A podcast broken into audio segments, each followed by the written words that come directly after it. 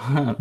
Okay, Lady Ada, what is it? Hello, it's time for show and tell. It's me, Lady Ada. We're here at the Adafruit Factory, where we do all of our testing, design, manufacturing, shipping, kitting, coding, all the electronic goodies that you know and love, all 100 of us. And with me is Mr. Lady Ada and Blink of the Snake.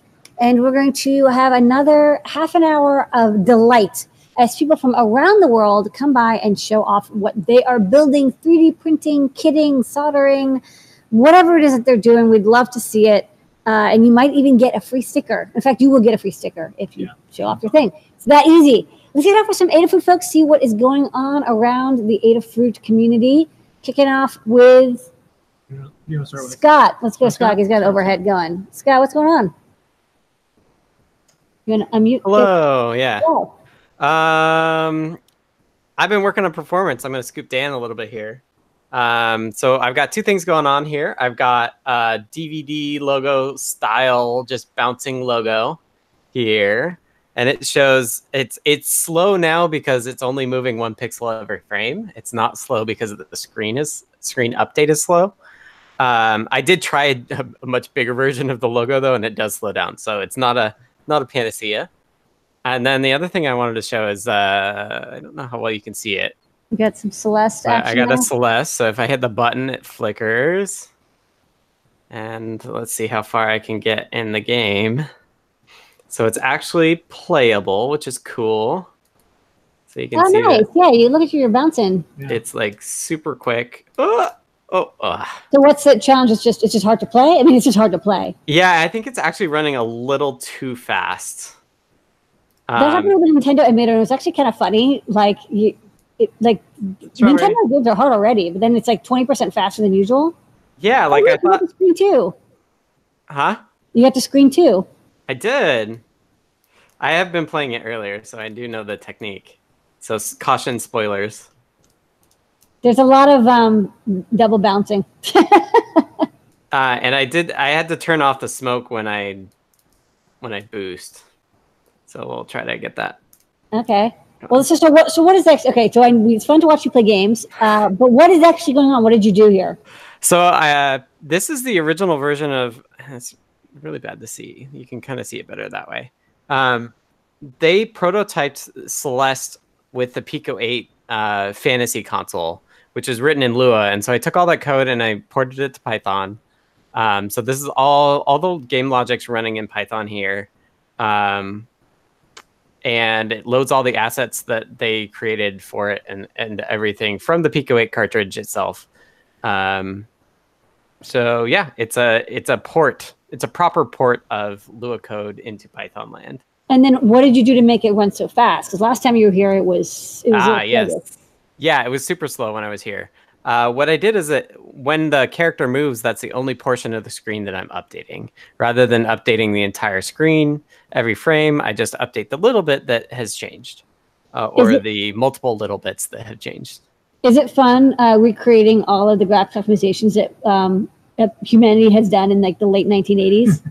Yeah, well, it is pretty interesting because a lot of the optimizations that happened in the 80s were done where they didn't have a bunch of RAM. So that like the constraints can be a bit different than they were originally as well. I mean, we're running faster than a Game Boy. Like this is 120 megahertz and a Game Boy is only 4 or 1, depending on how you count it. So, but it's also completely interpreted, not in whatever zero assembly, right? Yes, that's very true. That'd be funny if it was like, okay, you can run Python, but you only get one register. All right, well, this looks great. People can look forward to these optimizations. I know this will be very exciting for people who want to do graphics and gaming. Yeah, for sure. For the 4.1 release. And speaking of speedups and optimizations and more, Dan also has an update. Yeah. Dan, I know you've been working nonstop around the clock. On BLE, right? Yeah. Yeah. That's right. So we had somebody in the Adafruit forums who said that they compared the speed of CircuitPython to MicroPython on a similar processor. And it was CircuitPython sort of disappointingly slow when this person tried just a simple loop that was counting up. And so I felt kind of bad about that. And I was like, well, what is it? It shouldn't be, because the base code of CircuitPython is pretty much the same as MicroPython. So I found two things that were actually slowing it down a lot. One is that we do something called background tasks. In between, like every time you execute what's called a bytecode, which is like a little piece of the Python program, very frequently we go and check to see if there's a background task to do, like, oh, is there something coming on USB, or do I need to refresh the screen, or stuff like that. And the MicroPython implementation this person was trying didn't do the same thing. So it turned out we were actually like using up a lot of time in the background task, and if I turned off the background tasks, then it ran about 3 times faster. So I thought, oh, we have to fix that. So we'll work on that. And then I was comparing MicroPython and CircuitPython, and I found that there was a compile time option that was not set in our code, but was set in the MicroPython this person was using. And I changed that, and then it ran 5 times faster. And this was like changing a 0 to a 1 in one place, basically. It was like, oh my God, that's like, yeah, computers are the worst. 5 times things. It was like really surprising. Or the best. So just to show you the difference, so I have two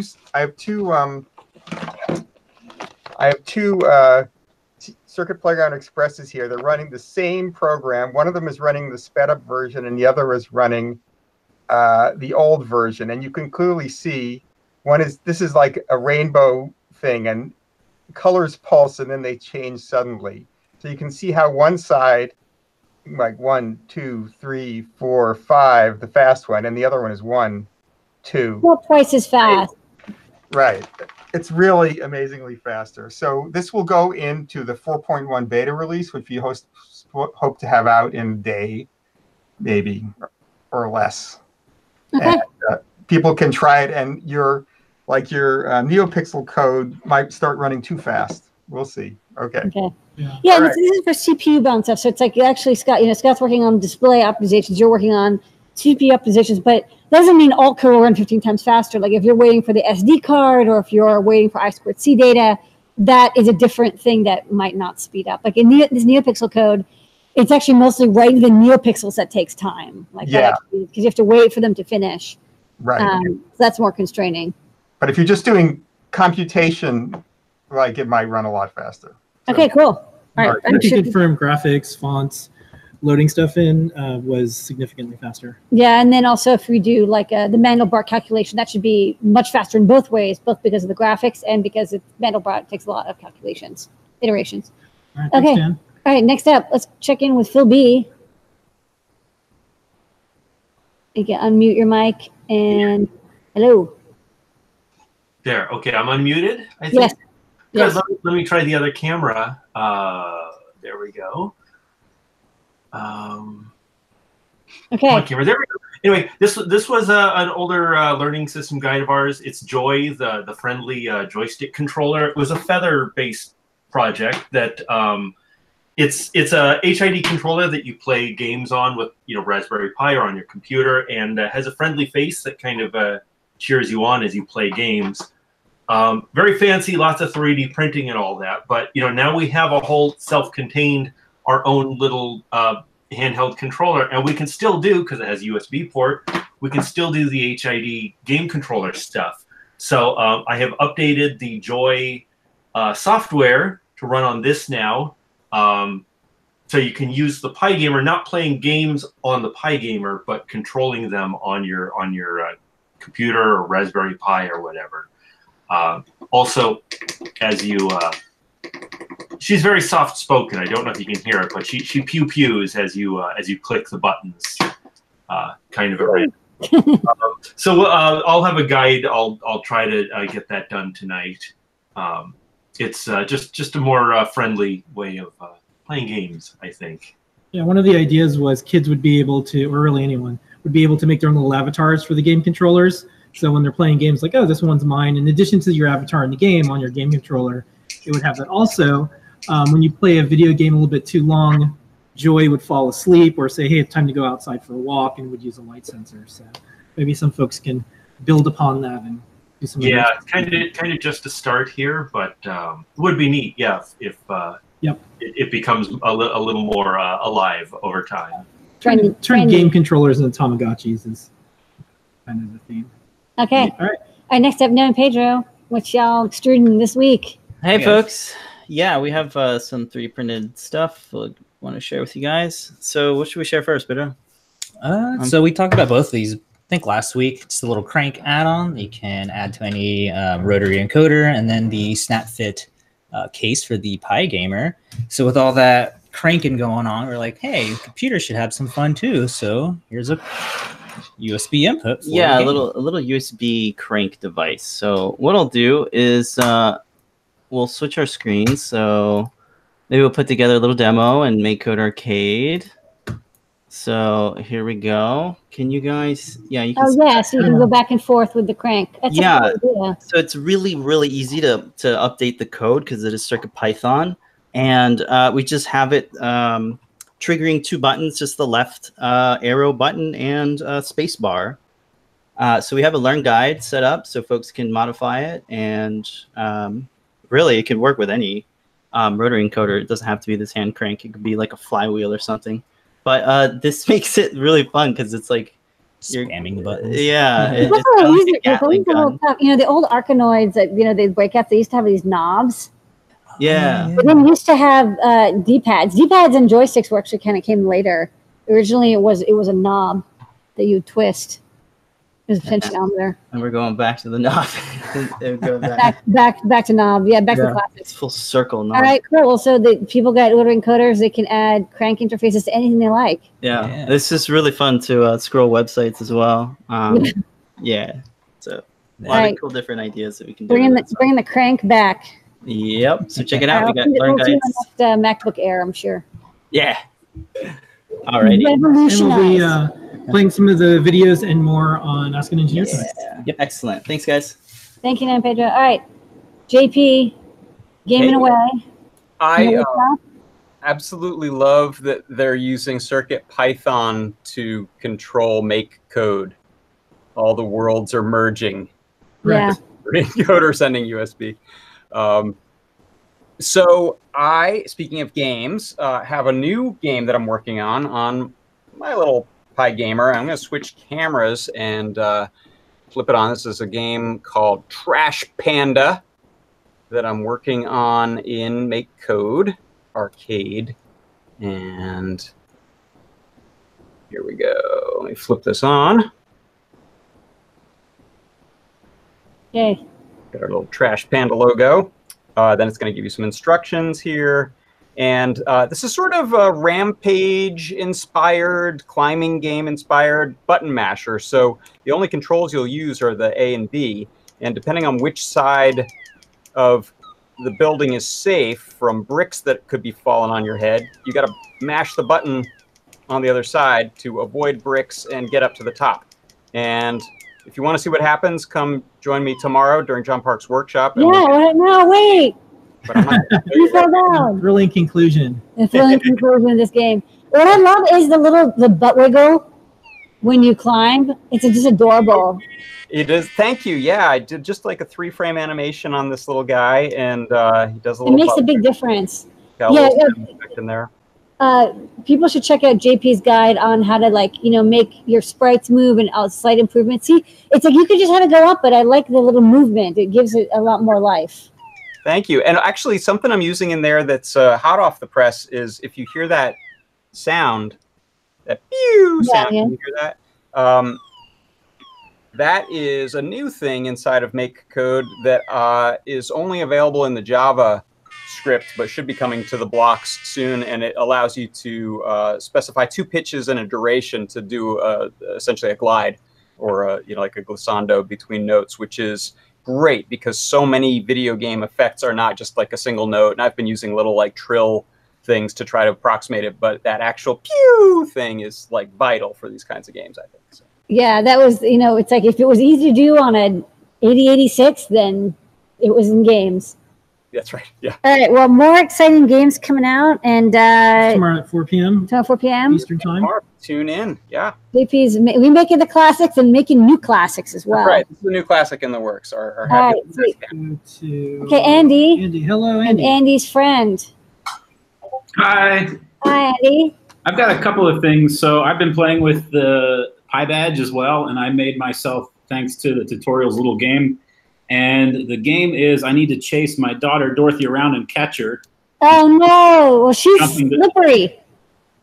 Yeah, she is. She gets away to random places, and if I don't catch her in time, game over. She wins. She wins all the time. So that's this is like take a bath game. Get her in the bath. The other thing is, it was just her birthday, so we made her in Tinkercad what we called a dot bot. Her name's Dorothy, and so we made her a curly-haired robot, and we used the LED set that they had that actually just goes inside, and all the kids got to make their own little night lights. So that was fun. Super cute. Yeah, a little bit like Adabot. She likes Adabot. Yeah, he's Adabot's big sister. Yeah. Then the last thing is a Pi Portal. And this is a take on the Twilight Zone, episode 6 of season 2, Nick of Time with William Shatner. They go into a diner and they find this penny machine where they can ask it questions. So I use the oblique strategies programming. And when you tap on it, it gives you one of the random references from the show. So it has all of those. And then it'll go back to there, back to the front. So a lot of CircuitPython stuff I've been playing with here recently. This is fun. I love the Pi Portal graphics.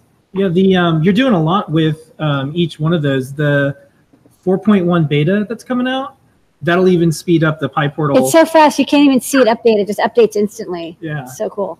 That's cool. Hi. Hello. Hello. Hi. Okay. She likes Adabot. Good. Hello. Hi. Well, email support@adafruit.com and we'll send you out an As Seen on the Show and Tell sticker. Thank you, Andy. All right, thank you, Andy and friend. All right, next up, Zen, and then we'll go to Orlando. Okay, Zen, what are you up to? You always got cool stuff. Can you? Yeah. Yeah. Can you hear me now? Yes. Yeah. Oh, okay. Sorry. So I had a local band want to do something for their album release, and what I did was create. Use a See and Say to basically play all their songs. They haven't come up with the graphics yet, and you turn it on to the album Malware by battery-powered Hooker Boots. That's the name of the band, and it's got a shut up button. Because I needed it just for testing. It just works the same way. You point it to the So basically, you select the song, you pull it.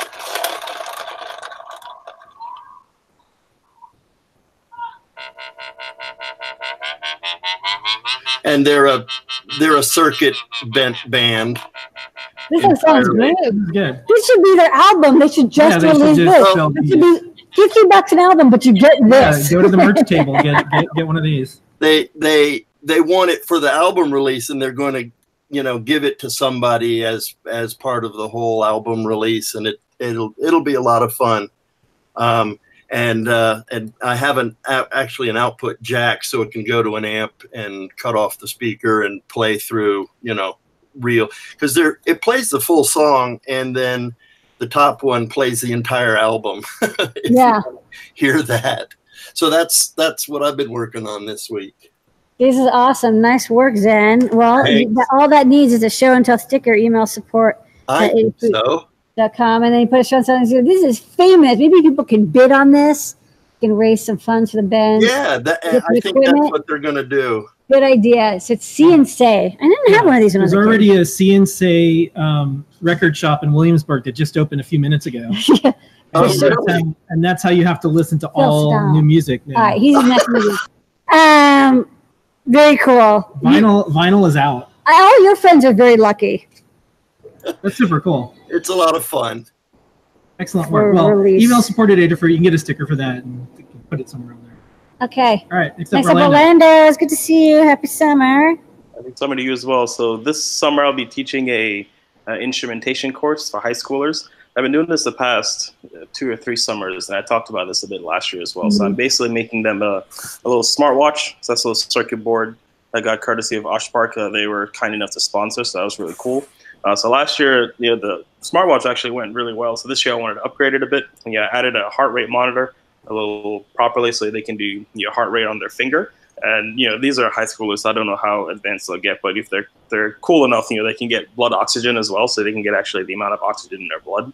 And so I've added some other things with memory, so they can actually store data long term. Again, depending on sort of their proficiency level. But then other things like temperature sensor, accelerometer to track steps, because people really like doing the activity monitor to track their steps and to figure out when they were sleeping and things like that. So. I got to assemble the board and test it just to make sure it does what I think it does. But, kids really enjoyed the smartwatch last year. So I essentially just upgraded it a little bit, made it a bit more sleeker. Well, not sleeker, but made it easier for me to assemble. So I actually made the parts bigger because, boy, that was really difficult. And so, yeah, so that's what I'll be doing here in the next few weeks.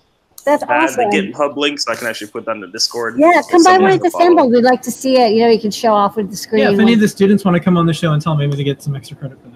Cool. Yeah, I'll ask. I'll have to clear that with a lot of the program coordinators. So I don't know how that will work out, but I'll bring it up and see what they say. Yeah. Oh, I be streaming constantly. Just scare them. Just say it sounds like good to get their final grade. That's funny. Yeah, but that's what I'm doing this time. All right. I can do a screen share real quick just to share. Yeah, go for it, and then we'll get out of here. You guys seen the circuit schematic? Yep. Okay, so I'm using @samd21. This is the popular one, the M0 board. So I've switched over to ARM exclusively these days because it's a nice chip, man. It's got that DAC. It's got the ADCs. Yeah, I love it. It has a DAC. Has a lot faster, a lot more RAM, et cetera, et cetera. It has a little OLED because you got to have a screen on it. A couple buttons and space for a speaker. The EEPROM and thermistor. And an accelerometer and a heart rate monitor. So it has the circuit for that as well. LEDs for the pulse sensor, so there's an IR and there's RGB because everyone likes RGB, and then typical battery management things. I think actually when I looked at this and compared it to the Circuit Playground schematic, they're pretty similar. I think the location of the IR sensor, if you guys could put that closer to one of the light sensor, you can actually turn it into a pulse oximeter device as well. Yeah. Yep. That's cool. So at revision 3, or if that ever actually is within the pipeline. Yeah, we're still thinking about what we want to do with IR, but it's tough. If you're using the CMD, you can also maybe do some sort of Python stuff as well. Okay. All right. Well, thank you so much, Orlando. Thank you. All right. Well, that's our show for tonight. We'll be doing Ask an Engineer in just about 5 minutes. Thanks for making this the best half an hour every single week for us here at Adafruit. We hope you enjoyed it. Thank you, Zen. Thank you, Scott. Thank you, Orlando. Thank you, JP. Thank you, Dan. We got through everybody in super speed. That was amazing. Thank you. We will see everyone next week, Eastern time. And Ask an Engineer starts in 5 minutes. Do you want to Trash Panda us out? Play us out, JP. Play us out. Beep, beep, beep, beep, beep, beep, beep, beep, beep, beep, beep, beep, beep, beep. He's good. Look, he's good. This is hard. Oh. Only 2 more hearts left. Nope. Oh, no. Didn't make it. All right. Tough game. Watch tomorrow for the thrilling conclusion. All right. Bye, everybody. Same Trash Panda time. Same Trash Panda station.